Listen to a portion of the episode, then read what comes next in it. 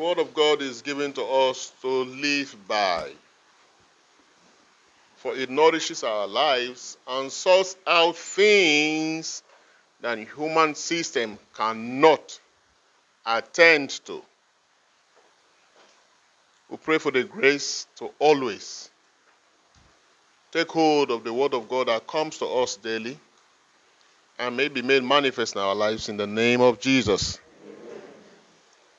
Daniel, in the first reading of today, as a prophet, was one of those who were held captive in the land of Babylon. And then they've been in that captivity for about 70 years. Because Daniel was a man of the word. He kept reading the word and was able to discover from the prophet Jeremiah, who prophesied about the chastisement that will come to the Jews because of their rebellion, that are going to be in captivity for 70 years. And now it's over 70 years.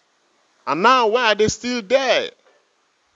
So, when he discovered from the books that they have stayed for more than 70 years, Daniel had to embark on a very special prayer of fasting and waiting upon the Lord. It was the cause of that that Daniel began this prayer that we heard in the first reading.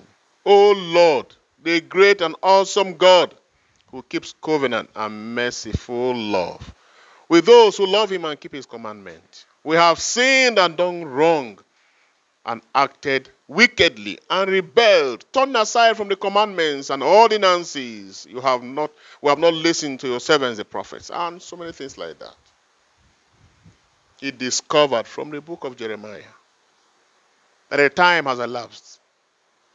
God saved 70 years. Why its extension? It was the cause of that he began his prayer. And then God gave him a revelation of how they are going to be liberated. Forces of evil began to contend with their liberty. There are many of us that God has said, enough is enough. And after this no so number of time or circumstances, your situation should change. But because many are not able to have the forensic insight to seek to know the will of God and the purpose of God at their, in the journey of their lives, they continue to suffer brutality from the forces contending with their destiny. Now, in the New Testament, the Lord has come and has said, I have given you rest. Whoever, whatever case may be your case, there's no timing again. The Bible says, Today is your day of salvation. Because Jesus is the end of every legalization. He has come. He is, the Bible says, the promise of God are yes and amen in Christ Jesus. And now we are in Christ Jesus. There's no timing again. Jesus is our time. Because he lives in us. He walks in us. He talks in us. He exists in us. By virtue of the New Testament grace, Paul says we are now operating on a better testament. And that testament is that Jesus said, I will be with you until the end of time. And we renew that presence every day at the Eucharist on the strength of this union. Father, in the name of Jesus, we walk in the blessings you have ordained for us. We walk in the grace that you have laid down for us. We are blessed. We are delivered. We are favored. Whatever the enemy is elongating our lives, whatever the enemy is making to stay more than the necessary time, that is frustrating our work with you, frustrating our faith, making things difficult for us. Father, we decree and declare by your power, may they come to an end. Whatever is besetting our families, whatever is besetting our career, whatever is tormenting us mentally, emotionally, bodily, all forms of negativity that have wired itself into our system, that brings depression, that brings despondency. Father, King of glory, we decree and we declare that today be the end of such you know, impact in the name of Jesus Christ. As we commune with the Lord, may the government of His presence dispel, nullify, cancel all the affliction of the enemy upon people who are God's children, upon those who are connected to us. May the cry of your children come up to you like a, an incense that be pleasing to you. Precious Father, King of glory. You said your peace you have given to us. We have it now. We unlock the grace of that peace upon our lives.